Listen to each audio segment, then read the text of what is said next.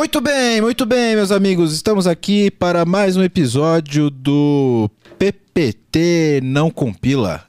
Hoje, continuando aí a nossa trilha, onde algumas semanas atrás falamos sobre design, sobre front-end, sobre UX, UI e hoje vamos falar sobre CX.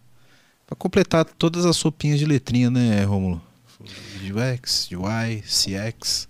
Então hoje vamos falar aqui de experiência do cliente, meus amigos, e como isso está relacionado à transformação digital, como isso está relacionado à transformação de negócios e não sempre obrigatoriamente a tecnologia. Vamos falar sobre, sobre todos esses assuntos aqui.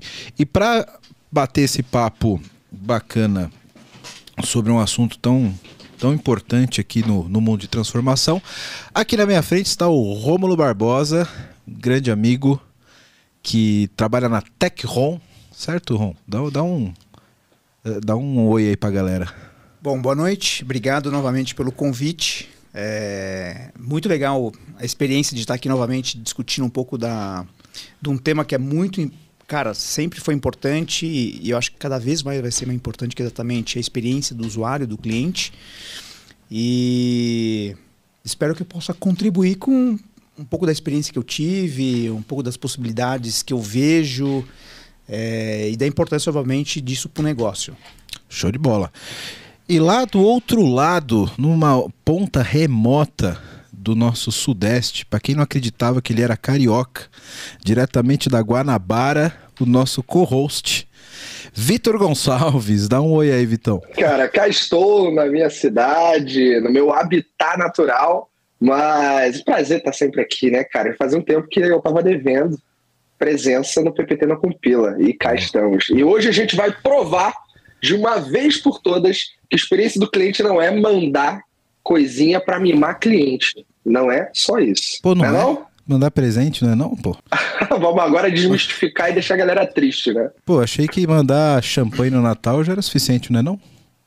Oxi. aliás, manda aí, cara. Manda aqui pro Rio, pô. Eu não tô bebendo, então não manda nada, não. Pô, pô.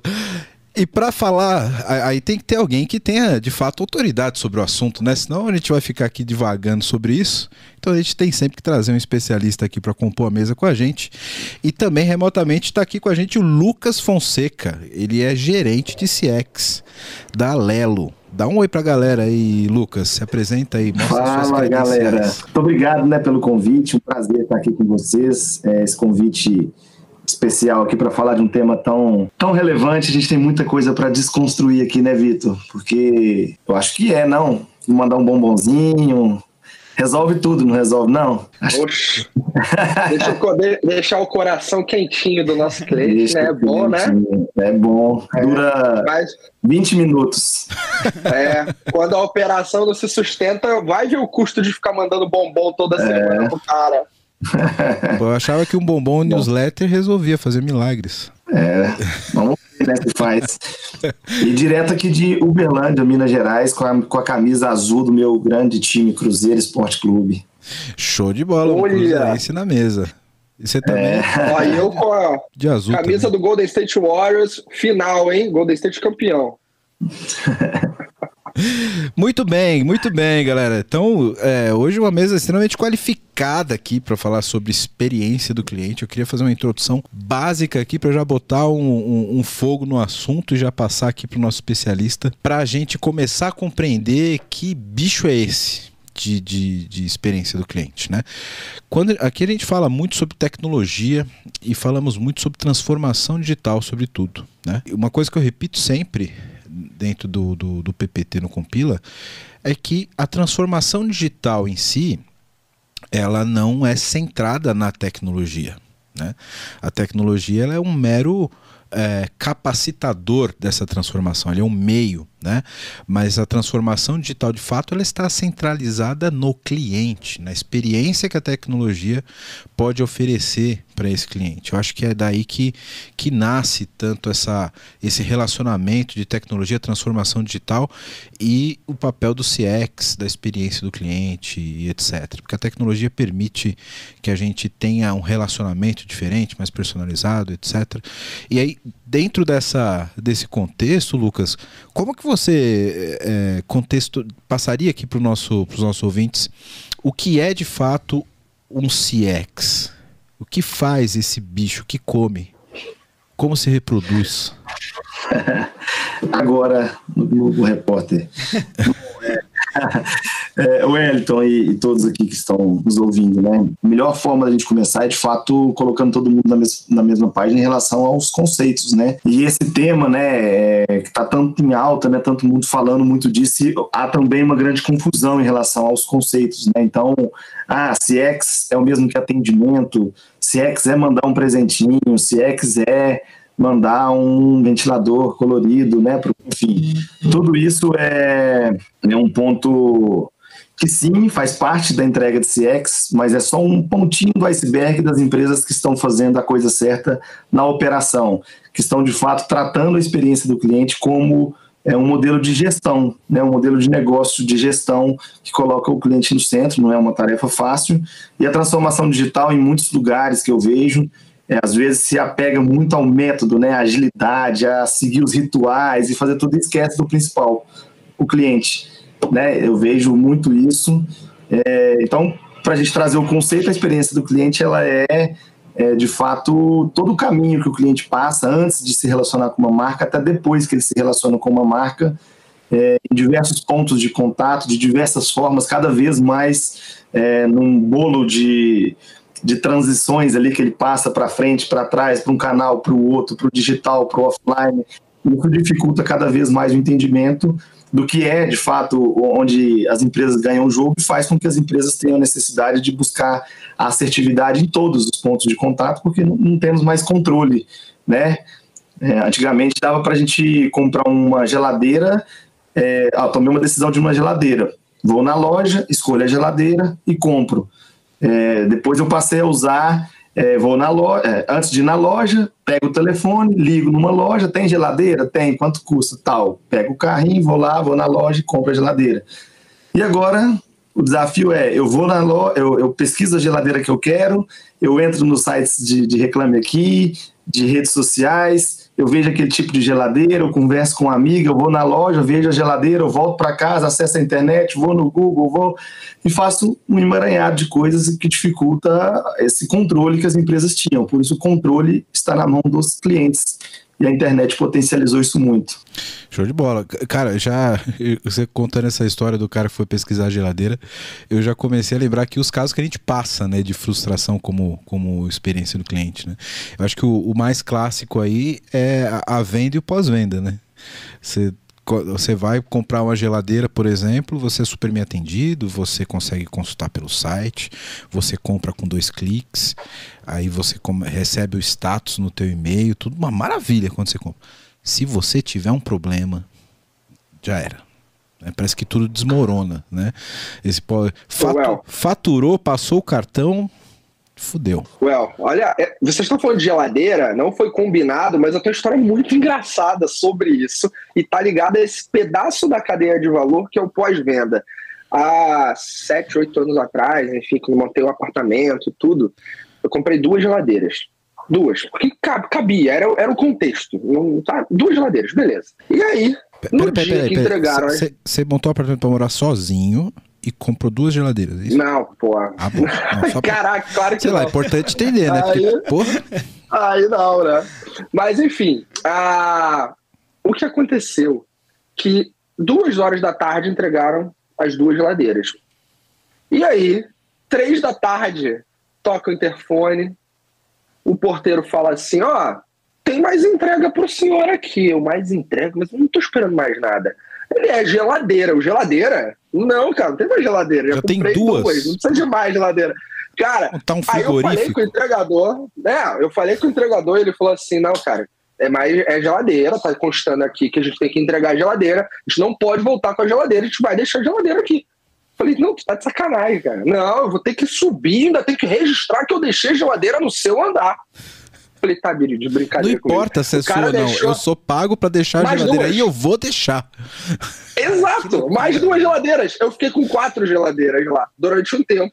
Aí eu liguei para a empresa onde eu comprei, no e-commerce, onde eu comprei na época geladeiras, e falei assim: ó, é, eu comprei duas, entregaram quatro. Aí o cara falou assim: mas como que entregaram quatro? Eu expliquei a história, né? Resultado, cara, eles não queriam, não queriam de jeito nenhum mandar alguém buscar as geladeiras. Porra. Falaram, não, a gente não tem como mandar, não tá dando, a logística não encaixa, tá fora de rota, que não sei o quê. Começou a inventar um monte de coisa. Eu falei, pelo amor de Deus, cara, quatro geladeiras. Aí eu pensei, vou dar pro porteiro, vou vender. Sabe o que eu vou fazer com esse negócio? No fim do dia, cara, os caras levaram acho que duas semanas para buscar as outras duas geladeiras. E aquilo ficou me ocupando espaço lá. Tu acredita nisso? Pô, eu pensei que, tinha, eu pensei que o desfecho da história você falou, ah, e foi aí que eu aproveitei e montei uma sorveteria, sei lá, alguma coisa do tipo. Podia ter visto essa oportunidade de negócio. Pois né? é. Não, e, e, pior, se você soubesse que os caras iam fazer essa cagada, você poderia ter comprado uma só, teria 50% de desconto, que você teria duas. aí você começa a ver o, o jeitinho, né, que a gente aplica nas coisas. Porque eu não tenho dúvidas, tem gente que faria isso, cara. Pois é, exatamente. Com certeza. Eu fico é. pensando aqui nessa história é o seguinte, cara, um e-commerce, o próprio, né, o varejista que tem uma margem mínima. Meu, imagina uma situação dessa, o cara já, já tomou prejuízo na, na, na história, Sim. porque, cara, Não, você, você ah, teve prejuízo imagina, duas vezes. Imagina, né? com, imagina com quantos estava acontecendo. Cara, que, que pois é. Mais de um. O cara teve prejuízo no estoque, na finança e na imagem, né, Lucas? Porque o cara que ficou com quatro, o cara não tinha mais onde pôr nada na casa dele, porque tinha quatro geladeiras. Você gerou uma frustração. Cara, na época, na época eu fiz postagem disso nas redes sociais, né? E comentei, e eu comentei até num tom meio cômico, porque eu tava achando aquilo surreal. A marca não se pronunciou. Hoje, cara, se eu chego e falo qualquer coisa de qualquer marca que presta serviço em massa, e esse e-commerce onde eu comprei a marca, sim, é um serviço de massa, né, uma marca muito conhecida, o cara reage ali na hora, me chama e resolve o meu problema. Tanto que quando eu tenho algum problema com qualquer coisa, é Instagram, Story, faço um minuto de blá blá blá ali reclamando e o cara vem, entra em contato e resolve meu problema. Isso funciona melhor que o saque de qualquer outra coisa, pelo menos para mim Exato. e comigo. Cara... Mas na época, não. O que mostra a o comportamento transformado das empresas, a postura que ela tem diante da nossa mudança de, de hábitos, né? da forma como a gente reage a situações como essa. Sim. Não, e acho que atrelado a isso também tem um outro fator que é o seguinte: hoje você tem muito mais possibilidade de canais de espalhar essa informação, né? Então, no meu caso, por exemplo, cara, quando eu tenho reclama, tenho, sei lá, alguma frustração com alguma marca, alguma experiência ruim, eu vou lá no, no Reclame Aqui. Cara, é, é, é, cara, na hora, assim, são pouquíssimos. Assim, todos os casos que eu vou, resolve. Porque se eu for nos canais tradicionais, é, cara, é, é uma borra. Assim, você passa raiva, é alguém que te atende que não tem o menor preparo para estar tá ali, para te atender. E aí gasta tempo, gasta. Cara, e, e, a mesma coisa com as operadoras, cara. Eu tenho algum problema com a operadora, eu vou no Anatel. Cara, na hora. Já resolve. Já me resolve. Exatamente, porque aí já me liga alguém qualificado. O cara já sabe e fala, cara, vou resolver e. É assim, porque senão, cara, você passa raiva. É, e aí tem dois, dois pontos de reflexão aqui, né? O Wellington começou falando aqui sobre a relação venda e pós-venda. Se você parar para observar quanto tempo e quantos profissionais de, que, que, treinam sobre vendas e há quanto tempo as empresas investem em treinamento de vendas versus quanto tempo investem em treinamento de pós-venda, né? Porque a, a cultura, é, tem um estudo que, que, que, é, foi até publicado em 2018 na, na Harvard Business Review lá, que traz, fizeram um mapeamento das empresas brasileiras e qual que é a cultura dominante dessas empresas, né? Então 89% da cultura dominante é a cultura do resultado tem que dar resultado. Venda traz resultado imediato e palpável, né? Você consegue enxergar, vendi 200. Só que quando você olha para o quantos eu perdi, que não é tão, tão interessante, a conta às vezes não vai fechar e vai ficar um saldo negativo, mas eu bati a meta de venda. É, é aí, né, Lucas, o, o, ponto talvez seja o que, que é resultado, né? Resultado é só faturamento? É, por muitos anos sempre foi volume de venda, é, faturamento, enfim, né? E, e aí vem sempre um, até no, no, no caso aqui do Vitor, né? É, muito provavelmente pode ter acontecido que na hora de estruturar o processo de pedido, é, tinha um dinheiro limitado para fazer um processo de pedido, com tecnologia, com tudo. Mas aí vem o, o fator que as empresas estão se atentando a isso, é o dinheiro invisível. Sempre falta dinheiro para fazer o melhor no começo e sempre sobra dinheiro para resolver os problemas que aconteceram pós. Porque aí dá uma crise dessa, o Vitor vai para as redes sociais, outros clientes vão para as redes sociais e fala, tá tudo errado. Aí tem dinheiro para pagar a gestão de crise, tem dinheiro para resolver o problema da tecnologia, tem dinheiro para fazer Brota tudo. o dinheiro do nada, né? O dinheiro que tinha é. que ele poderia ter um projeto para o erro não acontecer, ele vai aplicar essa grana depois para ter uma contenção de uma crise é que foi gerada pelo problema que ele não quis investir. É porra, para, se parar pra pensar nisso, é uma lógica bizarra, né? Ó, e, e, tem mais. O que a gente está falando, às vezes é a cabeça do empresário, às vezes é a cabeça de algum gestor, às vezes não é a, é a falta de centralidade do cliente compondo a estratégia da organização, às vezes é um processo equivocado. Tá, a gente está falando desse tipo de coisa. Agora, olha essa situação que eu vou contar aqui brevemente, e ela é um estudo de caso para a gente pegar e falar: porra, eu não acredito nisso. Dez anos atrás, de 2012, eu estava voltando da praia, no Rio de Janeiro, com um primo, e aí eu parei o carro duas da tarde, mais ou menos, numa, na frente de uma lanchonete, não vou dizer o nome, mas darei características e quem quiser adivinhar, adivinhe, mas enfim.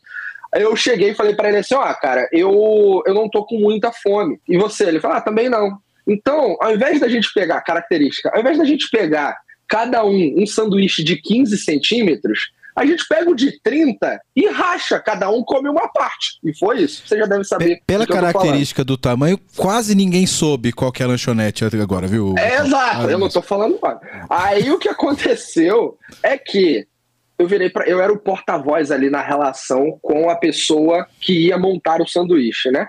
E aí eu falei assim, ó, já tinha combinado o pão, o recheio, etc. Aí na hora do queijo, eu esqueci de combinar isso com ele, com meu primo, e falei com a menina assim, quando ela perguntou qual queijo, eu suíço. Aí ela foi montando, lembra? Era um sanduíche de 30, a gente ia rachar. Ela foi montando ali, botando o queijo. Quando ele, a menina foi botando o queijo na outra parte do sanduíche, ele virou e falou assim: Ah, não, não na minha parte não põe queijo. Quando ela falou, quando ele falou essa parada, cara, abriu. Sabe efeito borboleta, filme do Aston Kutcher? Com essa teoria, né? Você faz uma parada aqui, explode o universo não sei aonde. Puta merda o que aconteceu ali, cara. Ela falou, na minha parte não põe queijo. Ela pegou, botou o queijo de volta no potinho. Aí eu virei e falei assim, mas pera.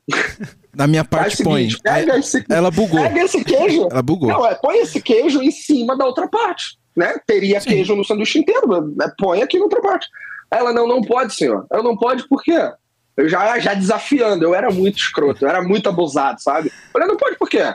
Aí ela, porque é dobro de queijo. O dobro de queijo me explica. Assim, me explica. Que dobro de queijo? Já tava puto da vida. Ela me explica. Também eu era bem babaca, né? Pô, mas peraí, peraí, essa matemática ela... não tá batendo. Se você tá botando metade em cima da outra metade, metade mais metade é o inteiro, não tem nada de dobro aí. Isso era no... Não tem nada de dobro. Isso era no metrô, Vitor? No metrô, no... é, no metrô. É. Metrô, tá bom. No metrô. Aí eu cheguei e falei assim, ó, não, não concordo com o que você tá me falando. Eu paguei um sanduíche de 30 centímetros, eu quero queijo com a proporção do sanduíche de 30 centímetros. Se ele vai estar tá em cima, embaixo ou do lado, não importa. Eu tô pedindo para você, bota aqui, cara. Aí ela, não, não pode, é dobro de queijo. Eu, tá bom, quanto é o dobro de queijo? 4,75. Eu falei, chama o gerente, não vou conversar contigo. Aí vem gerente, sabe os Jetsons? Não tinha a Rose, a robozinha? Então vem um robô lá de dentro, assim. A Rose era super educada e, e diferente, né? Era super humana. Chega um robô ali e fala assim: que foi, senhor? Que foi, senhor? Eu não acreditei que ela falou que foi, senhor. Tá de sacanagem, né? Eu falei: é o seguinte, pedir um sanduíche de 30, o queijo que devia estar distribuído, eu entendo. Só que eu quero que o queijo esteja concentrado em uma parte só. Só isso. Não pode, só é dobro de queijo. Eu falei, ah, tá de sacanagem. aí eu fiquei, fiquei eu parei. Aí, aí você devia ter pegado uma lousa, colocado assim, um sobre dois, mais um sobre dois, né? Cara, Soma só o, os ó, numeradores. O, o, o, o, divisor não, dá 2 sobre 2 que é igual a 1. Um. Não ah, é 2. Cara, ó, aí ela ia embolar, ela ia achar que é, é aquele cara que foi no, no programa lá do. Esqueci o nome do cara que fazia o programa, entrevistando gente, enfim. O Jô Soares, que foi um maluco lá falando que 2 mais 2 é igual a 5. Ela ia acontecer isso na cabeça dela. O resultado da parada pra gente avaliar. Eu não comi lá, óbvio, chutei o pau da barraca, criei mó casa. Saiu do metrô tal. correndo. Saí do metrô correndo, nunca mais entrei naquele lugar e falo mal desde então. Essa é a verdade, porque aquela experiência me marcou. Por quê? Porque não foi uma coisa de um processo específico, foi a competência comportamental do indivíduo ali foi incapaz de perceber que o que é eu estava pedindo não era a quebra de um processo que ia prejudicar o fluxo de caixa, prejudicar o resultado da empresa, não ia prejudicar nada. Cara, Eu é- não estava pedindo nada. cara, sabe? e- e- eu quero, Então, quero a pegar esse. robotização cagou tudo. Sim. E eu falei, nunca mais. E, e, cara, pegando esse teu exemplo e o da, do dobro de geladeira, cara, você, você cai tudo dobrado, né? Quando você recebeu a geladeira dobrado, quando você queria o queijo que não era dobrado, não que. Porra. O que, que você tem com o dobro, hein, Vitão? Verdade, cara, meu Deus do céu. Mas- Faz um mas- pix aí pra mim, dobrado. É, é. Vê, vê se cai dobrado na conta, né? Mas olha só, para passar pro Lucas comentar aqui, porque isso é, isso, isso é. Os dois casos, na verdade, a gente tá falando da mesma coisa. É, eu, como arquiteto de TI, eu sempre abstraio o problema para um problema comum. O problema comum aqui é empresas, elas criam sempre processos para normalizar a sua operação. Sua operação ela tem que ser padronizada. Então eu tenho processos. Esses processos são imutáveis de acordo com, com as empresas, né? Estamos falando aqui do entregador de geladeira que foda-se se mandarem entregar 10 geladeiras, o cara vai deixar 10 geladeiras na tua casa e não importa o que você diga. E o cara da, da- da- do, do queijo que, pô, se, se é um queijo em cima do outro, é o dobro de queijo. Não importa se é a mesma quantidade de queijo ou não. Os processos são soberanos e o cliente que se adapte a ele. Isso não é centralidade do cliente, isso é centralidade no processo. Né?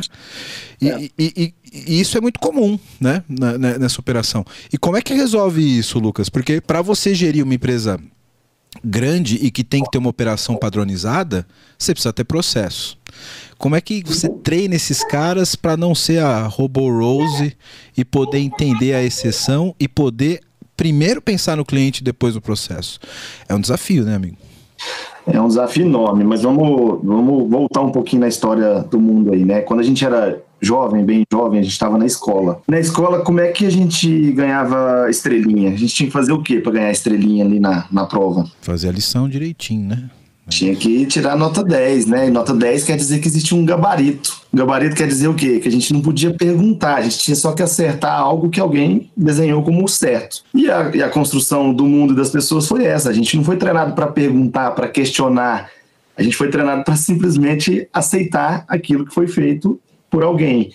E quando a gente fala de. E aí isso vem para o mundo corporativo, né? Quantas pessoas têm condições, capacidade, coragem de questionar os processos?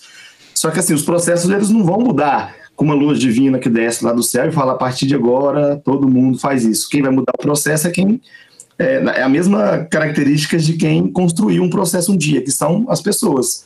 Então, quando as empresas não, não e aí eu estou falando de empresas gerais, não dão autonomia para as pessoas questionarem, né, segurança psicológica, essas coisas, é, vai passando de geração em geração o processo que aconteceu há 20 anos atrás e que foi treinado porque antigamente a esteira de produção era assim, era tudo igual, era tudo da mesma forma.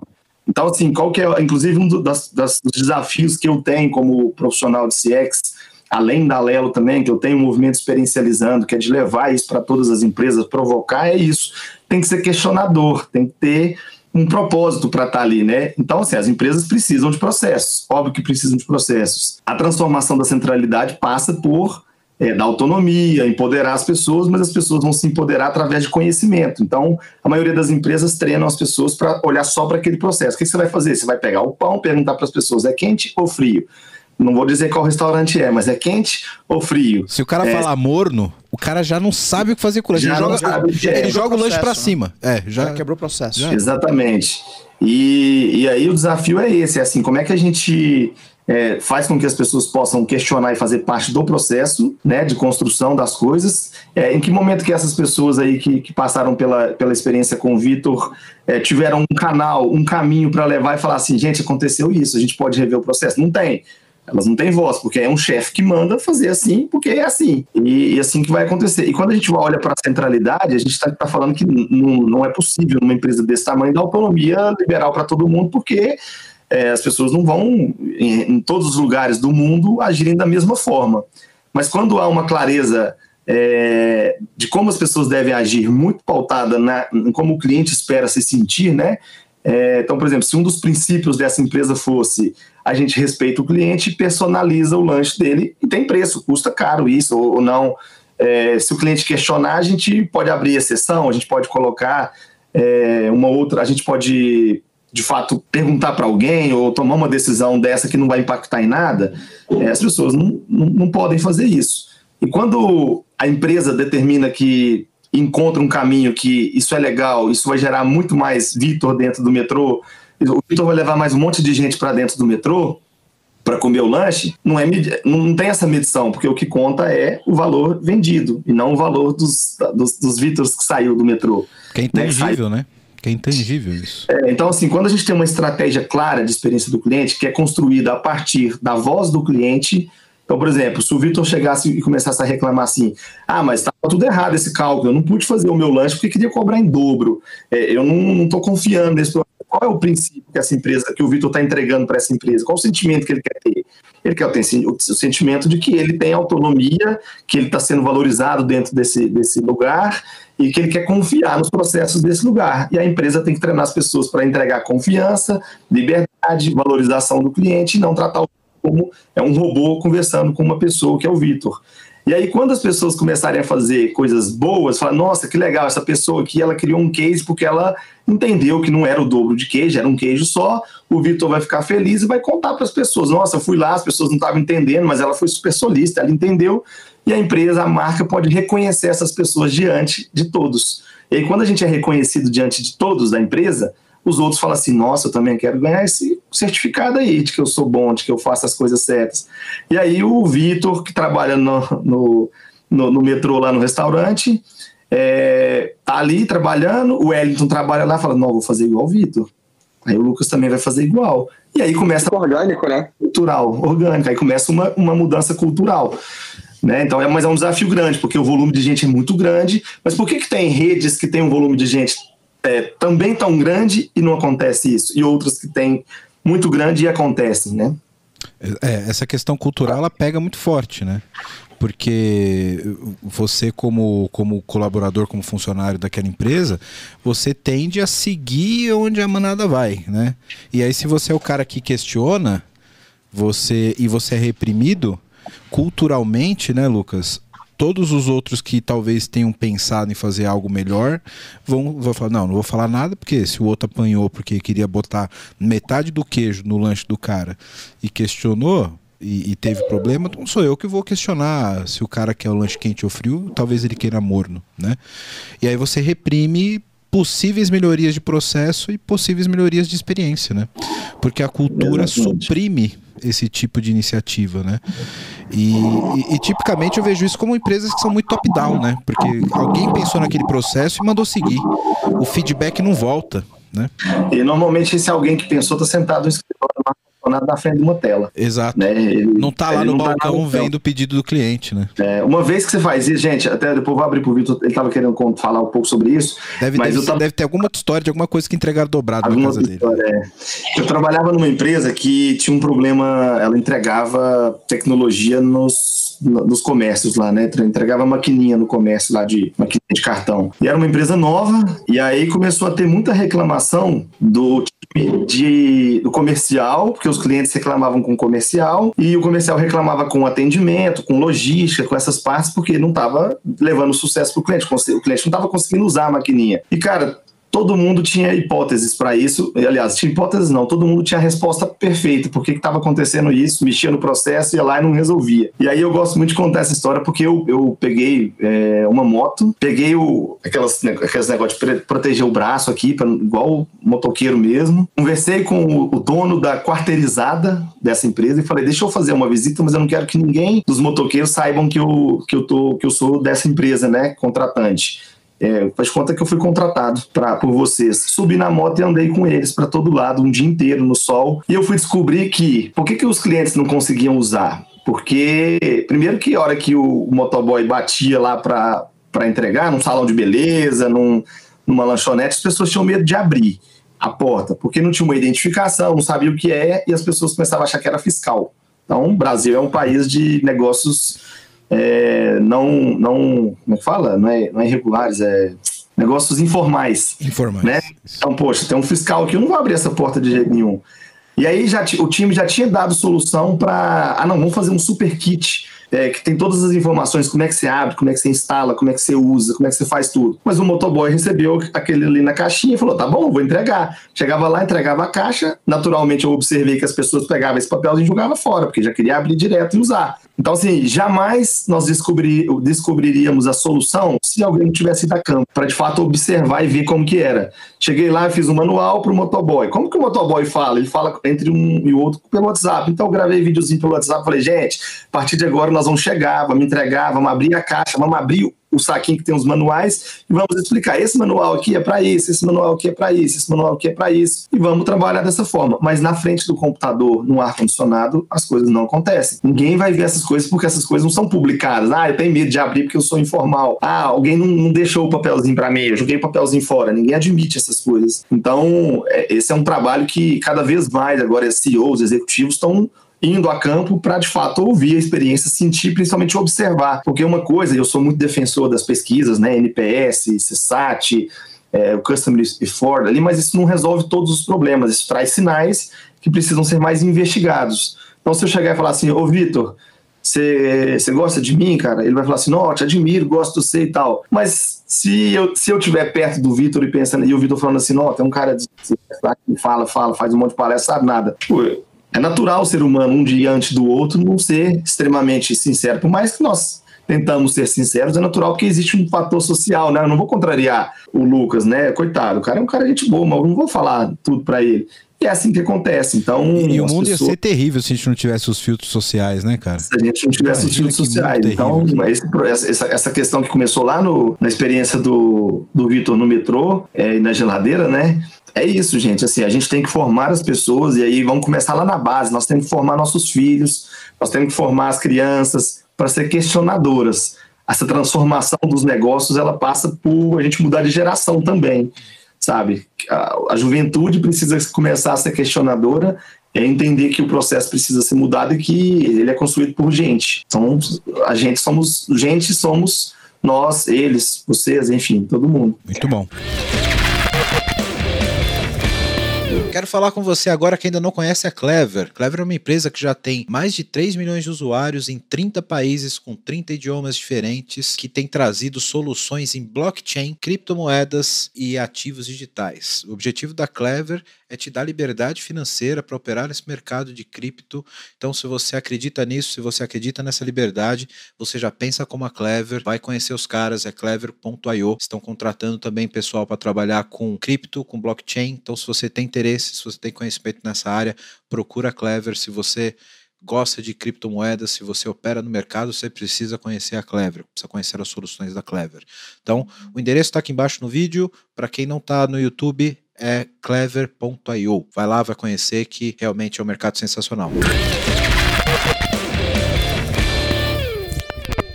Imagino que a gente vá trocar aqui alguma ideia mais específica sobre métricas. Eu só queria trazer uma coisa, cara, pra, na mesa aqui. Eu também quero ouvir a opinião de vocês, é, Romulo e, e Wellington, óbvio, do Lucas, de uma situação que pega especificamente o desenvolvimento das competências, o cuidado com as pessoas para elas terem essa sensibilidade, né, que também te faz não, se, não ficar escravo por, pelo processo. É, olha essa situação. Eu não sei, Lucas, se tu sabe, não lembro se eu já te contei isso. Eu já contei aqui no PPT no Compila, no episódio de Vida Saudável. Aliás, vai lá, assiste. É, eu tive um câncer anos atrás. E no dia que eu descobri, cara, a primeira coisa que eu pensei é: vou fazer uma porrada de exame e o quanto mais cedo eu fizer e tiver os resultados, antes eu vou correr atrás da do que tem que ser feito, né? Operar e por aí vai. E aí, eu fiz tudo muito rápido. Felizmente, tudo aconteceu muito rápido. E no dia que eu fui fazer a minha tomografia do abdômen total, que é um procedimento natural para você ver metástase e tudo, né? Eu fiz o exame e aí eu falei com a menina que ela era a técnica que recebia as de enfermagem, que recebia as pessoas na antessala para fazer o exame. O médico, o radiologista, conduzia o exame lá dentro, efetivamente, da cabine da sala de comando. E aí, quando ela me levou para dentro da sala, eu virei e falei para ela assim: Você sabe quando fica pronto o exame? E ela falou: em, dois, em três dias úteis. Algo assim, tá? dois dias úteis, três dias úteis, sendo que isso era uma sexta-feira. Então, se eu, na mesma hora eu pensei, dois, três dias úteis, pô, só vou ter isso na quarta. Cara, hoje é sexta. Será que não dá pra antecipar? Olha o impacto do que eu vou falar, hein, minha gente. E aí ela virou, eu, eu perguntei para ela, pô, não dá pra ter resultado antes? Ela faz o seguinte, ó, ela quebrou um processo. Olha o que ela fez. Ela falou, faz o seguinte, anota meu número, me manda uma mensagem no WhatsApp, amanhã, quatro da tarde o médico vai estar tá aqui. Se ele já tiver laudado, eu tiro uma foto do exame, do laudo, e te mando. E depois tu vem aqui, pega a imagem, etc. Cara, dito e feito. No sábado, dia seguinte, eu fiz o exame duas ou três da tarde da sexta. No sábado, dia seguinte, quatro da tarde, uma... liguei para ela, falei, e aí, tá pronto? É o Vitor e tal. Ela, ah, peraí, segura aí. Dez segundos voltou, ela, tá pronto, vou te mandar foto do laudo. Falei, beleza. Olha agora, peguei o laudo, vi, tava tranquilo, não tinha metástase, né, já dá aquele alívio, mas vai que tem. Aí é outra, outra discussão, o cara já se desespera, né? Mas não tinha nada, beleza.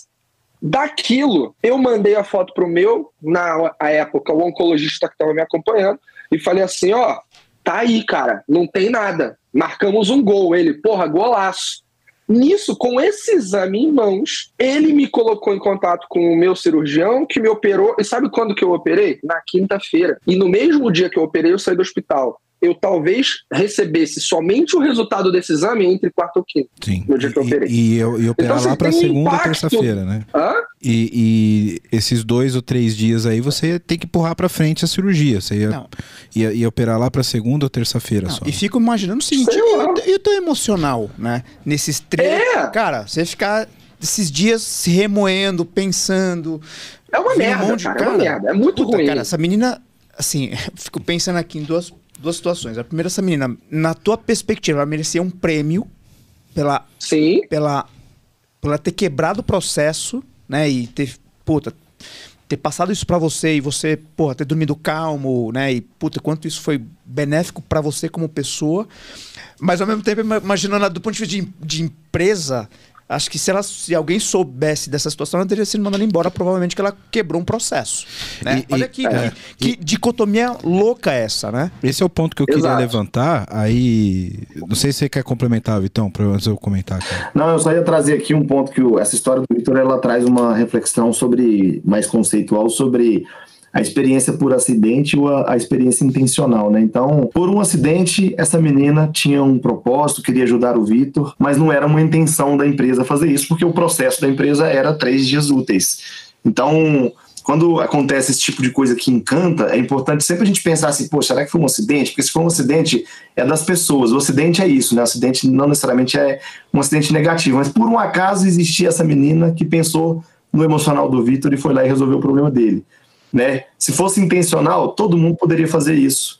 Todo mundo, o processo não seria espera três dias, seria quando estiver pronto, eu te mando no WhatsApp, né? Assim como, por exemplo, uma, uma Vou, vou, vamos voltar nesse, nesse, nesse exemplo, mas uma amiga minha mandou que foi pedir uma pizza no WhatsApp, porque o WhatsApp era um canal disponível da pizzaria, e falou: Ó, oh, quero pedir uma pizza. O, imediatamente o atendente falou lá é, do, do, WhatsApp: Ah, tá bom, vou te mandar o link para você entrar no aplicativo e fazer o pedido por lá. E aí ela falou assim: Ah, mas eu não posso fazer por aqui? Ela falou assim: Não, mas que o sistema fica direto na cozinha. Gente, pela, deixa, aqui pode falar palavrão? Pode, pode, tá. Porra, porra, puta que pariu. Pega esse inferno desse WhatsApp e enfia na cozinha então, porque ninguém quer saber né, que o sistema tá lá. Então, é, o processo, ele passa à frente da experiência e ninguém questiona.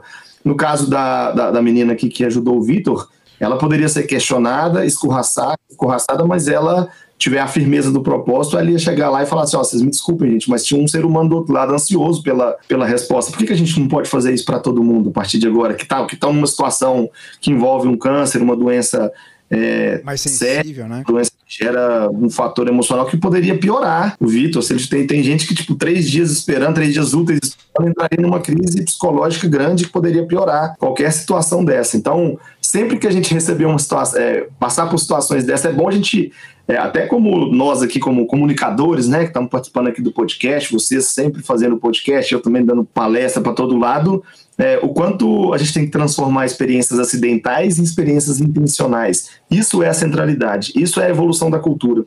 Eu, eu, acho que não tem como a gente falar de experiência do cliente, né, Lucas, sem a palavra-chave que é empatia, né? Você se colocar na, na posição desse cara e do desejo desse cara e como ele poderia ser impactado de forma positiva na função que você tem dentro daquela, daquela empresa.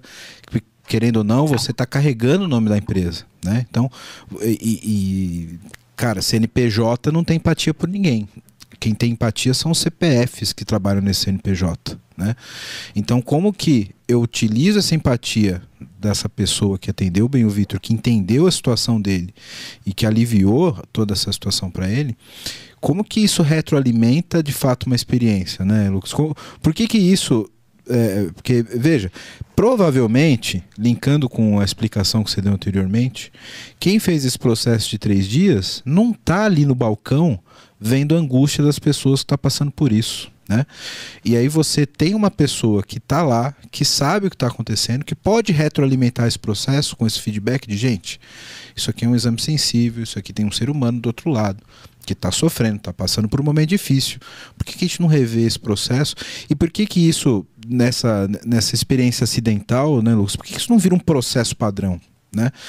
E, e eu sempre acho que é, as empresas que são bem sucedidas, tanto do ponto de vista de experiência dos funcionários quanto de experiência do cliente, são aquelas que são abertas para receber um retrofeedback do que é imposto. Né? Porque se você faz um processo, você não, rea, re, não, não, reavalia ele e não pega um retorno daquilo para poder ter um PDCA daquilo, que você ser avaliado e melhorado, você vai morrer na V1 sempre. Né? E, e, cara, quem aqui é de tecnologia sabe que a V1 nunca é a melhor. Né? Então, se você não tem uma retroalimentação, é, você perde muito dessa otimização que é de quem está lá na ponta, né, Lucas? Quem está sentindo ali e que pode, de fato, complementar e melhorar o processo e fazer esse acidente Isso. virar um padrão, né? É, o Edson, lá na Lelo a gente tem um, um, um processo lá, né, um caminho é, junto com o time de gente, lá, já, quando eu entrei lá, já tinham é, mecanismos de reconhecimento. Então, tem um andou bem, uma atitude alelo, um dream team e um valeu parceiro, né, que envolve até ecossistema fora da, da empresa. Então, se naquele mês, assim, o Vitor fez um negócio, qualquer pessoa pode ter um mandou bem para o Vitor. Não precisa ser o, o gestor do Vitor, mas ele mandou bem. E ele vai ganhar alelitos, né, que é uma moedinha interna. É, se for um, uma atitude alelo, vai ganhar alelitos mais dinheiro. Então, o que, que fez? A gente criou os reconhecimentos com plus de CX. Então, poxa, se aquilo, se aquilo que o Vitor fez melhorou um processo a partir de uma dor de um cliente, melhorou um processo que mais de um cliente, ele vai ganhar um mandou bem com plus de CX. Isso quer dizer que ele vai ganhar mais, mais dinheiro e ele vai ser reconhecido perante a empresa inteira por ser um cara centrado no cliente e em processos. Né? E uma das, das diretrizes que a gente dá é não vamos reconhecer as pessoas assim que resolveram o problema individual de um cliente porque senão a gente fica apagando fogo, né? Assim, a gente fica assim, não, resolveu só um problema que é, tem que resolver, é legal, mas que aprendizado esse problema gerou para a gente multiplicar para a empresa e, re, e, e, e, revalidar, né? E refazer esse processo. Então, é, eu sou muito fã de reconhecimentos, isso é uma das grandes vitórias do processo de cultura que a gente está fazendo, que é de fato reconhecer pessoas e cada time reconhece a sua, não existe um controle, não existe é, algo que, tipo, poxa, precisa passar pelo CEO para falar se vai ter Plus CX ou não, né? No processo inicial, acaba passando por mim como um validador para direcionar as pessoas a, a fazer o uso correto daquilo, né? Mas é um, é um tipo de reconhecimento descentralizado, né? Com valores claros. O que a gente quer reconhecer? As pessoas que mudam, melhoram os processos que entregam as melhores experiências para o cliente. Cara, é, aproveitando esse, esse ponto, eu queria trazer aqui para discussão um, um, essa, essa questão da experiência para um conceito mais da tecnologia em si. Né? É, e, até para pegar o gancho aqui de como o Vitor falou de métrica, de evolução, etc. Quando a gente está falando de, de produtos digitais, né, é, a gente trazendo isso para o mundo de agilidade, para o mundo de, de validação de negócio incremental, etc. Eu queria que o Lucas falasse um pouco para a gente do papel do CX nessa evolução dos produtos. Principalmente pelo seguinte: é, quando a gente fala de, de, de, desenvolvimento de produtos que são incrementais, etc., muitas vezes você nasce ali de um MVP que, cara, não tem uma perna, não tem um braço, algumas coisas não são como deveriam ser. E, como que esse cara ele pensa nessa evolução para que o cliente seja bem atendido em todas essas fases, Lucas? Porque, cara, às vezes o cara, você está lançando uma, uma, um produto, uma empresa com uma com, com MVP menor, você não tem condições de ter um CRM, ter um canal de atendimento, você tem equipe limitada. Como que isso entra nesse pipeline de evolução, né, principalmente no contexto de, de transformação digital, para que eu lance esse MVP, capture esses problemas, tenha métricas de experiência e a minha próxima incrementação desse projeto, desse produto, venha de acordo com o anseio do meu cliente né? para que eu não evolua somente tecnologicamente, mas que eu evolua também de fato com a experiência do cliente, que ele de fato seja bem atendido naquele sentido. Né? Dá, dá, um, dá, dá a tua visão aí, Lucas, nesse, focando mais ali em produtos digitais. Tá, legal, gente. Assim, um dos que eu gosto de falar muito é que foi esse o tempo em que os clientes queriam, é, esperavam que as empresas fizessem produtos para eles ou por eles, né? É, hoje os clientes querem que as empresas façam produtos com eles. Com. O com quer dizer, eu vou envolver o meu cliente no processo de criação, porque eu não tenho obrigação de adivinhar o que ele quer. Mas se a relação ela é de uma, uma, uma via de mão dupla, é, a consciência que o cliente tem de me ajudar através de feedback, de teste, de, de protótipo, de validação, é, e a minha intenção de querer que ele ajude faz com que as empresas é, que abram espaço para isso se tornem mais centradas em clientes. Então, quando, o que, que acontece muito? MVP, que está faltando um abraço, um, um, braço, uma perna, ou então é MVPs, que nunca evolui. Né? Então, ah, fizemos um MVP, daqui a pouco a gente tem que, de fato, lançar definitivo, mas nós já gastamos todo o dinheiro no MVP e está tudo bem, tem um monte de cliente lá e nunca mais vai evoluir. Só que daqui a um ano não tem mais sentido, porque outras empresas já criaram outras coisas e resolveram além do MVP o problema. Né? Qual para mim é o caminho, né, gente? É uma visão minha. Muita formação para os times que envolvem é, de tecnologia, os times que desenvolvem, é, os times que historicamente estão focados no desenvolvimento de funcionalidade e não de impacto. Né? A gente precisa fazer um trabalho forte de conscientização é, para isso e cases construídos a partir de uma visão de centralidade que se multiplica dentro das empresas, né? A gente tem esse é um desafio para mim, acho que é de todas as empresas, que é fazer as áreas de tecnologia é, de fato saberem que aquele código digitado ali para lançar um produto não é para lançar um produto, é para impactar o cliente e resolver uma necessidade dele. Né? Então acho que a gente vai passar ainda, já está evoluindo muito, mas passar por um longo processo de, de conscientização disso e de mostrar que os produtos que envolvem e são construídos com o cliente é, tem mais sentido. Isso passa por uma mudança cultural da empresa de novo, gente, porque quantas empresas estão preparadas para pedir desculpa para o cliente porque deu certo, para de fato se posicionar como uma empresa que quer ouvir o cliente, porque a nossa mentalidade era: eu tenho que acertar, porque o Netflix acerta. Quando eu abro ele, eu sei que a, o filme que ele vai me direcionar é o filme que eu mais gosto. Mas eu tenho, eu tenho, uh, eu posso mudar de gosto de filme. Eu estou cansado de ver filme de terror. Eu posso mudar, passar a assistir um filme de comédia porque hoje meu dia não foi bom, né? Então Será que o, modelo Netflix que nos entrega ele é o melhor? Será que o Netflix está capturando isso? Está chamando os clientes? Está medindo através de métricas que um cliente fica cinco vezes vendo um filme de terror e depois passa por um filme de comédia? Todos dados ajudam a fazer isso, né? Então é um desafio grande que TI, que tecnologia não tem que caminhar sozinho. Um time de CX ajuda a orquestrar isso, um time de design junto ajuda a orquestrar esse movimento, traz ferramenta, traz método, envolve as pessoas no processo de construção, entrega Discovery pronto, constrói Discovery junto com o time de tecnologia.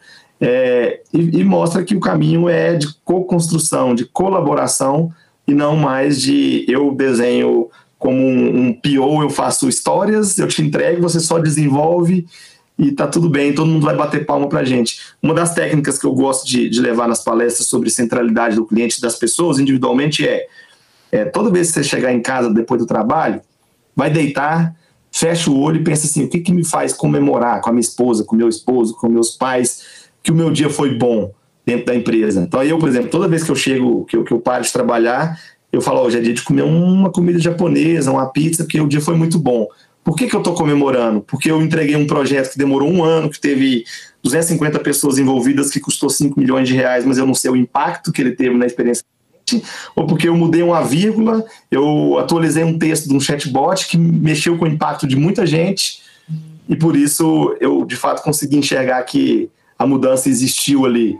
As pessoas que comemoram o simples, mas com impacto, elas são muito mais centradas em clientes. As pessoas que comemoram os grandes projetos, é, que, que também pode ter impacto no cliente, tem impacto no cliente, mas comemoram pelo motivo errado, que é, nossa, eu acabei de entregar um projeto enorme, projeto gigante, nossa, foram 5 milhões de reais que a gente fez, 10 milhões de reais que a gente fez. Essas pessoas estão comemorando as coisas erradas. Então, para tecnologia, para financeiro, para jurídico, é, para tudo, CX não é uma área. CX é uma mentalidade a ser desenvolvida é, e não é uma, uma, profissão do futuro, não é uma mentalidade do futuro, é uma mentalidade do presente que vão levar as empresas para o futuro. Muito bom. Antes de ouvir o Vitão aqui sobre sobre essa questão da, do, dos papéis e tal. Ninguém melhor que ele para para dar essa contribuição aqui.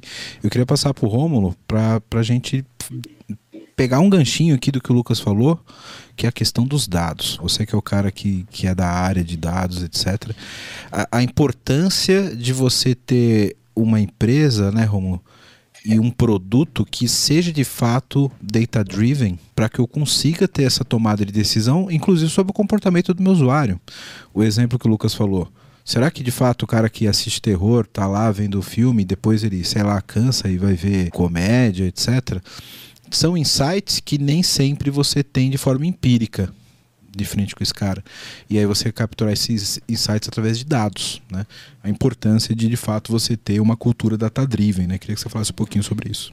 Bom, isso é fundamental é, essa questão de você tomar decisão não somente na questão do feeling, né, do, da experiência, do empiritismo, do, empiri, do enfim, do lado empírico, mas você também ter dados para tomar decisão, né? Uns anos atrás eu estava numa outra startup é, que, que o, é, uma parte da, da, trajetória dessa startup era fazer bot, chatbots, né? Então foi um momento é, que todo mundo queria fazer chatbot e tal. E eu, como fornecedor desse tipo de projeto, eu me deparei com várias situações que, é, infelizmente, né, hoje talvez a mentalidade tenha mudado, mas o foco era mais fazer o projeto por fazer, para falar, olha, eu sou inovador porque eu estou lançando um chatbot, do que efetivamente falar, cara, que problema eu estou resolvendo no meu cliente? O que, que eu quero entregar de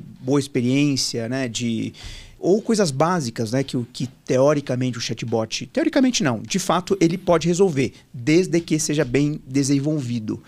Mas na prática, o que eu vi foi, infelizmente, mais a questão de, cara, preciso lançar porque o meu concorrente não lançou, eu preciso lançar primeiro, eu preciso depois fazer mídia, buzz e tal, do que resolver o problema do cliente. E aí, muito dessa questão que a gente batia como fornecedor, né, e de conhecedor da tecnologia era, cara, preciso entender primeiro é, qual é, a conver qual é, qual é a, o tipo de diálogo que eu que preciso desenvolver dentro de um chatbot? Porque, cara, é, a, a, maneira que um cara conversa no sul é diferente de São Paulo, que é diferente do Nordeste. Então a linguagem tem que ser diferente, os, né, as, as, as, as peculiaridades da linguagem. E o segundo ponto é exatamente isso. Cara, beleza, eu coloquei o chatbot no ar, mas eu preciso acompanhar. O que está o que está acontecendo? Que que, puta, que, por que está dando errado? Por que está dando certo? O que, que eu preciso ajustar? E, aliás, eu tive até uma experiência pessoal recentemente que eu mudei de, de residência eu entrei numa, enfim, uma, uma, empresa que fornece energia.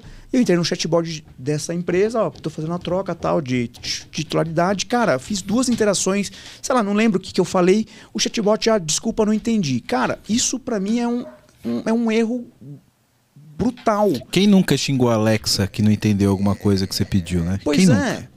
Mas Coitada isso, da Alexa. Mas isso tem um. Tem, você tem dentro da árvore de construção de um chatbot, você tem as saídas de erro e fala, cara, se, se o usuário falar duas vezes e não entendeu, espera um pouquinho que eu vou te colocar para um especialista. Você não quebra a experiência do cara. Sim, é. né? E, e, nesse caso que eu tive, e eu vivenciei em outros, e aí eu acho que é um, aí é um, é um, é um feeling que hoje não se fala mais de chatbot, porque já virou né, tem, tem muito mais experiências ruins do que boas. Porque, primeiro, aí envolve o que você comentou né, nessa, nessa questão aqui. Cara, não houve uma conversa das áreas de negócio com as áreas de tecnologia e falar, cara, eu preciso ter uma integração, preciso saber se o cara é meu cliente ou não. Poxa, já dou um tratamento diferente pro cara, já dou um, né, uma bo um boas-vindas de uma forma diferente. Segundo, uma questão de acompanhamento e falar, olha, as métricas, olha, que, que teve de coisa boa, que tem coisa ruim que eu preciso melhorar, de atualizar a biblioteca, treinar mais o robô para ser mais assertivo na, na, na, resposta. Obviamente, incrementar novas palavras, porque obviamente natural, né? Que vão vir outras palavras, vão ter pessoas que vão fazer brincadeiras ali, algumas não, não de forma interessante, né? Usar palavrão e tal, mas eu preciso aprender com isso para ter uma experiência interessante na ponta. E o que, na época, acho que a mentalidade mudou um pouco, é, eu acho, é que ainda não tem essa, esse mindset, eu tenho impressão, sabe? A impressão é que ainda tem muitas empresas ainda que quer o novo, quer lançar, que precisa lançar tal, mas falta a mentalidade de, de experiência do usuário, cara. Sim. Qual a experiência? E que você que só vai conseguir, de fato, contornar essas, essas experiências frustrantes, né? Se você tiver indicador. Né? Nem, por exemplo, Exato. quantas vezes vou pegar o exemplo do que você deu do chatbot. De quantos atendimentos, qual porcentagem o robô não entendeu e frustrou o cara? Né? Se não tiver essa informação e saber o que, o que levou a acontecer aquele erro, eu nunca vou conseguir, de fato, lançar uma nova versão desse produto que corrija essa, essa frustração do cliente, né? Exato. Então tudo isso tem que ser metrificável, Exato. né? E até vou, já vou passar a vida para você, mas assim, a, se não me engano, do Bradesco, quando ela foi lançada, é, a propaganda que vinha na televisão era: eu estou aprendendo, então pode ser que eu, que eu vou errar, que eu não vou te entender. Então, assim, a experiência do cliente está muito atrelada também ao papel do GPS, né? Se você, hoje em dia, eu, se eu for para qualquer lugar sem um GPS, até dentro da minha cidade aqui, que não é São Paulo, que não é Rio de Janeiro, eu preciso pôr o GPS, mesmo sabendo o caminho, porque eu me sinto seguro com o GPS, né? E a experiência do cliente, do cliente sendo conduzida por uma comunicação clara que, que alinhe expectativas, ó, eu estou com um chatbot aqui, a gente quer testar, você quer ajudar a gente a construir, você está ajudando a gente a construir. Se der errado aqui, se você ela não te entender, a gente está capturando isso aqui e na próxima vez ela te entenda. Né? E foi legal que enquanto o Ron estava falando, a televisão lá apareceu conexão perdida. É, deu uma, perdeu um pouquinho a conexão daquela televisão lá no fundo, e é exatamente o momento em que ele fala, sem dados, a conexão com o cliente perdeu. Né? Os dados servem muito para direcionar, mas aí eu vou trazer só um pontinho para complementar, que é o feeling também é importante. Porque os dados, eles são extremamente racionais. O feeling é a nossa capacidade humana né, de perceber. Foi, foi legal o que você falou, Rom, porque você falou é, não só pelo feeling, mas também pelos dados. Ou seja, você, você, você trouxe os dois. Né? Só o ser humano é capaz de estar diante de um outro ser humano e entender é, sobre dores, sobre essas coisas. Exatamente. E, e, o exemplo que o Vitor trouxe, pessoal dele, né, questão da doença, foi, cara, exatamente isso. Se a menina não tivesse o feeling de se colocar no lugar de falar, cara, preciso, eu vou mandar essa, esse laudo para ele no dia seguinte, porque, cara, isso é super crítico, né? é sensível, é uma informação que o cara tá puta, tá ansioso. Então, é, é, bate bate nisso, cara. É o lado emocional, né? O lado pessoal da pessoa, né? E tem, e tem gente que poderia estar numa outra situação do Vitor, que é o seguinte: ah, eu tenho uma viagem marcada para amanhã. Se eu ficar sabendo desse resultado antes, talvez eu nem vou poder viajar, não vou dar conta de viajar, porque eu não vou conseguir resolver o meu problema. Então, olha o quanto personas é, e comportamentos e unicidade, né, e individualismo é importante num processo como esse, né? Total. Eu tenho tenho dois comentários aqui. É, o, primeiro, mais insights de algo mais recente dito por vocês, é que é muito difícil um serviço, e aí leia esse serviço algo entregue através de um produto digital também, ou seja, uma aplicação ou qualquer coisa do tipo, mas é muito difícil um serviço prever todas as situações para promover o melhor para quem está na ponta. Outro exemplo, cara, eu, sou cheio de exemplo e eu sempre olho para serviços com a perspectiva de quem os projeta. Cara, então, ou, eu ou, olho acontece muita, ou acontece muita cagada com você, você é muito observador. Não é possível. Não, os dois. e quando eu olho para um serviço, eu estou olhando por camadas. Quem consome, quem o organiza e presta, o lead time, o ferramental de bastidores envolvidos e o sentimento daquele que consome. Então é basicamente isso, uma jornada que você vai vendo a emoção determinada por, uma ação ou a emoção que é despertada por uma ação que aconteceu. Então, basicamente é isso. Aí, olha a situação. É, eu fiz um, uma viagem para Singapura anos atrás. Cara, era meu, meu sonho. As pessoas queriam conhecer Paris, Torre Eiffel, é, Nova York. Eu queria para Singapura, maluco. Aí fui. Só que para Singapura tu precisa ter o comprovante de vacinação contra a febre amarela.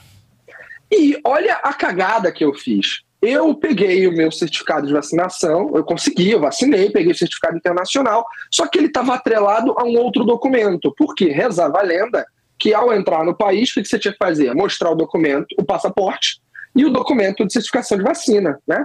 Só que o meu documento de certificação de vacina não estava atrelado ao, ao passaporte. Estava atrelado à minha habilitação, minha CNH. E até aí tudo bem, era só mostrar CNH junto caso fosse pedido lá no país. Só que a minha CNH, CNH estava vencendo. Faltava, tipo, ia vencer um mês. E para você entrar num país que é um dos mais chatos, chatos não, vai, rigorosos, com N aspectos, você precisa ter todos os documentos atrelados com seis meses de validade no mínimo. E eu, cara, ignorei isso, não percebi. Aí, olha a cagada. Eu falei, ok, é só eu emitir uma segunda via desse documento e é, atrelar a uma minha identidade, ou mesmo ao passaporte, ou a qualquer que seja a situação. Cara, o sistema que era web, né, era uma, um site ali do governo para fazer esse serviço, tinha lá é, segunda via da fazer a solicitação, segunda via do certificado internacional de vacina, alterando o documento. Tinha isso, o documento atrelado. Eu fui lá, botava passaporte e tal, não ia, não ia, não ia, não ia, não ia, não ia foi passando os dias, foi chegando perto da viagem, eu já não conseguia mais fazer nada, eu ia no posto de saúde, fila quilométrica. Falei, porra, vou chegar no dia da viagem, eu não tenho o que fazer, né? Aí uma pessoa me falou assim: fica tranquilo, no Aeroporto Internacional do Rio, no Galeão, você consegue ir lá junto à Anvisa tirar o teu certificado e tá tranquila, na hora. Beleza. Chegou na hora meu, fechava 5 da tarde a parada. Eu ia viajar três da manhã do dia seguinte. E eu não morava muito perto do aeroporto, então precisava né, fazer um deslocamento ali. Aí eu falei: quer saber? Eu vou chegar umas três da tarde, porque deve ter alguma fila, eu vou ser atendido e beleza, sai na hora. Cara, fui, fui atendido. Só que essa brincadeira, eu fiquei no aeroporto de três da tarde até três da manhã, porque não valia a pena ir para minha casa de volta e depois voltar. 12 horas. É, eu me senti como Tom Cruise, Tom Cruise não, Tom Hanks em o terminal, né? Abandonado no aeroporto. Cara, que parada bizarra. Porque sistemas não funcionaram, porque não se contava ali. E onde que eu quero chegar? Quando eu emiti o certificado de vacina e tinha um documento atrelado, alguma inteligência, se isso fosse totalmente eletrônico, digital, ou mesmo uma pessoa que estava ali, ali, ela podia pegar o meu documento atrelado, a habilitação, e falar: olha, meu filho, está vencendo ela não podia? Podia. Ia melhorar minha experiência, eu não ia ter passado por essa cagada toda? Podia. Eu podia ter tido mais atenção? Podia. Ah, beleza, não estou me eximindo da responsabilidade. Se fosse digital, algum gatilho podia perceber a validade do documento e me alertar na hora? Podia. Mas, nem é, tudo talvez vai ser coberto. É aquele ponto, é isso né? Que então, é o jogo. É, é, exato, porque o seu caso pode ser muito específico, né? E, nem, e não cabe até por custo e tempo, etc., nenhum sistema nunca vai poder compor todas as possibilidades. Mas aí o ponto é, como que eu dou uma opção viável para esse cara, para que ele não tenha que fazer uma epopeia, é, caso o meu sistema não cubra aquele caso que é muito específico, muito, muito fora da curva, né? Mas eu, eu queria fazer uma, uma, uma pergunta final. Rapidinho, aqui. Well, eu só não, não fechei aqui, ó, rapidão. Aí, aí, teve isso, e o outro comentário que eu ia fazer, rapidinho, é que o Lucas falou sobre É, o entregar a todo custo, que é entregar o projeto e celebrar isso, ou entregar algo que realmente mudou a vida de alguém e você se sentir pertencente a, a algo que produziu valor. Cara, isso é ciência. Tem um livro que é a Ciência da Felicidade. E felicidade no trabalho gera resultado. É capitalismo. Ser feliz no trabalho exponencializa resultados capitalistas. Ponto. E não vem com mimimi. É a realidade. Aceita que dói menos. E aí, tinha 25% das pessoas, quando elas percebem, ou melhor, não é 20 ou 25% das pessoas, mas é de todas as pessoas, quando elas estão mais comprometidas com alguma coisa, é porque de 20 a 25% dos critérios envolvidos estão ligados a ela perceber relevância no que ela faz. Então, se eu percebo que o que eu faço realmente faz a diferença na vida de quem consome o que eu sou parte produtora para entregar, né? Eu criei um aplicativo que mudou a vida de alguém, porra, aquilo me enche de componentes químicos. propósito, né? É. Então, isso é real. Só que as pessoas cagam para essa parada. Porque muitas vezes elas nem numa organização, aí são outros problemas. Elas estão conectadas com sistemas de gestão que não são empreendedores, que não, promo não promovem discovery, não promovem teste de hipóteses, não são inovadores, não promovem nada. Promovem o seguinte: ó, meu filho, faz o que você tem que fazer, porque depois vai vir um bônus. Então as pessoas trabalham pelo bônus, trabalham pelo PLR, trabalham por outros fatores que alimentam a sua vontade de trabalhar. Mas nunca, quer dizer, nunca eu estou exagerando, mas muitas vezes não é pelo propósito. Então, como é que você vira e fala assim, porra, eu preciso alimentar o propósito, preciso alimentar a relevância, preciso fazer com que você se sinta melhor e enxergue valor no que você faz para produzir mais valor. Só que você está preso a um bônus que é condicionado a uma entrega que não necessariamente é entrega de valor, é uma entrega. Olha a cagada. Pois é, o modelo de gestão obsoleto, né? Que, que não é centralizado no cliente. Bom, você que está vendo esse podcast da hora, tá vendo um monte de problema aqui que a gente está colocando, né? E quer uma ajuda aí na sua empresa, faz o seguinte: entra no site aqui da VMBears que a gente pode te ajudar. vmbears.io. Nós somos uma empresa relacionada à arquitetura de soluções, a modernizações de aplicações, também atuamos no, na frente de DevOps para ajudar vocês a serem extremamente ágeis. Então, dá uma olhada no nosso site que vai estar tá aqui embaixo, vmbears.io e lá você vai poder ver um pouquinho da nossa história, dos nossos profissionais. E aproveitando, se você for um profissional da área de tecnologia que está afim de trabalhar numa empresa legal, um monte de colega gente boa e tecnologia de ponta, manda um e-mail para peoplecare.vmbears.io. É exato. Agora eu quero meu show.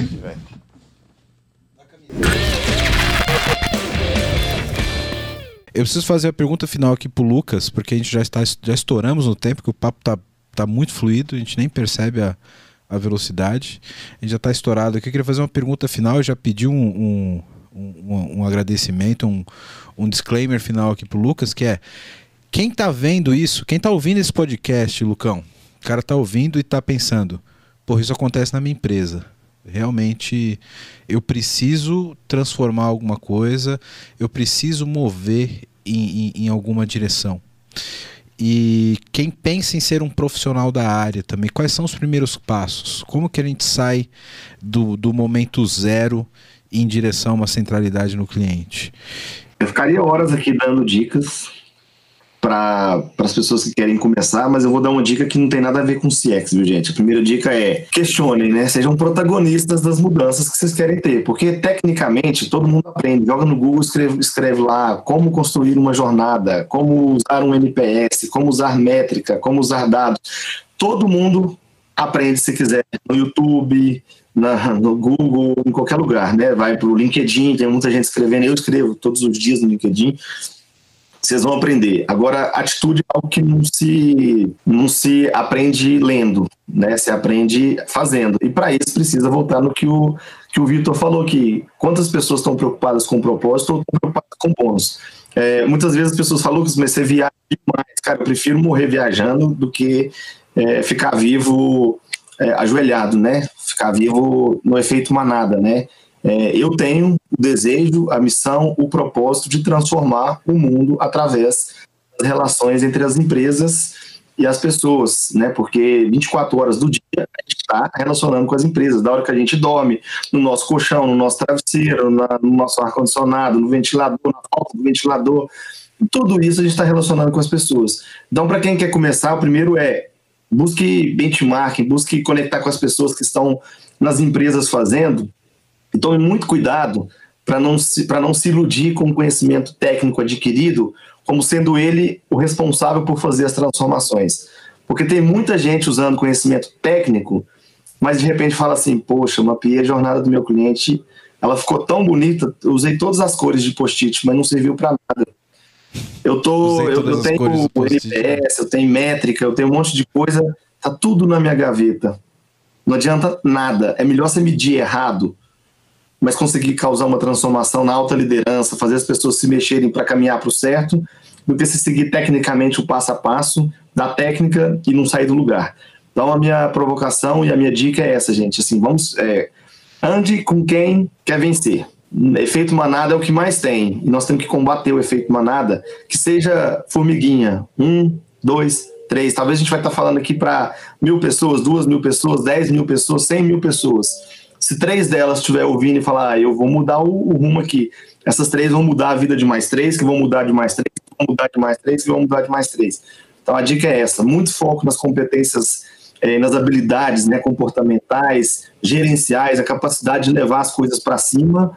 Menos foco na técnica, porque a técnica a gente contrata. Tem design para fazer, tem especialista em dados, tem cientista de dados, tudo isso é possível.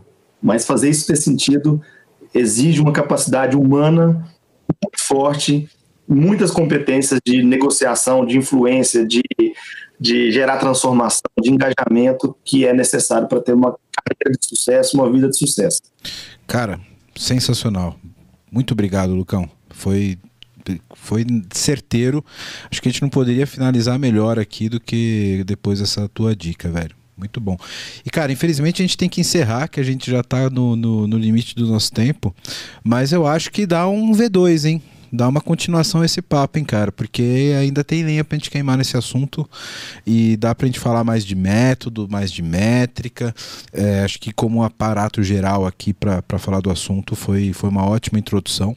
Mas acho que dá pra gente emendar mais um próximo episódio aí para entrar um pouco mais na operação, de como isso funciona, como que mede. E vai ser um prazer ter você aqui de novo, viu, Lucas? Podem contar comigo, gente. Obrigado aí pelo convite. Obrigado, Romulo, Ayrton, o Vitão aqui, que mandou a mensagem e eu falei para ele, cara, um convite seu, um pedido seu, a gente não nega, né? Afinal de contas, o cara tá cada vez mais forte. Eu fiquei com medo de negar também, é, né? Tá ficando perigoso. É capaz de fazer, com duas geladeiras na mão, com. Enfim, é, no, metrô. Nunca então, se sabe. Né? É Nunca se sabe. É. O cara quebrou a loja inteira depois por causa de meia, meia, duas fatias de queijo. É. Quebrou o metrô inteiro. Não, isso não. Isso não, isso não.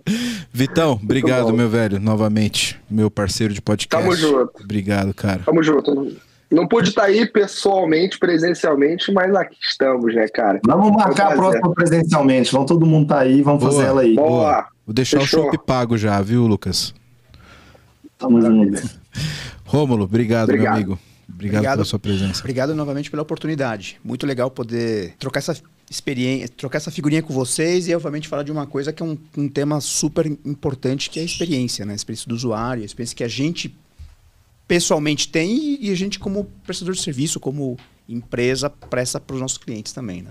Show de bola. Você que acompanha a gente até agora, obrigado pela sua audiência. Segue a gente lá nas redes sociais, deixa o teu like, Deixa aqui o, o, o, seu comentário também, deixa as perguntas pro Lucas, pro Vitor, pro Rômulo, para mim. Eu vou deixar o LinkedIn dos caras aqui também na descrição do vídeo. Segue a gente lá no TikTok, no Instagram, Twitter, Facebook, o que mais você achar de rede social. PPT não compila, a gente tá lá, segue a gente, sempre dá um like, ajuda a fortalecer, compartilha esse episódio pra galera. E é isso aí. Obrigado pela audiência de vocês. Espero poder estar novamente aqui falando desse assunto em breve com o Lucas. Então, compartilha e valeu. Obrigado. Valeu, galera. Um abraço, até a próxima. Valeu, Valeu. obrigado.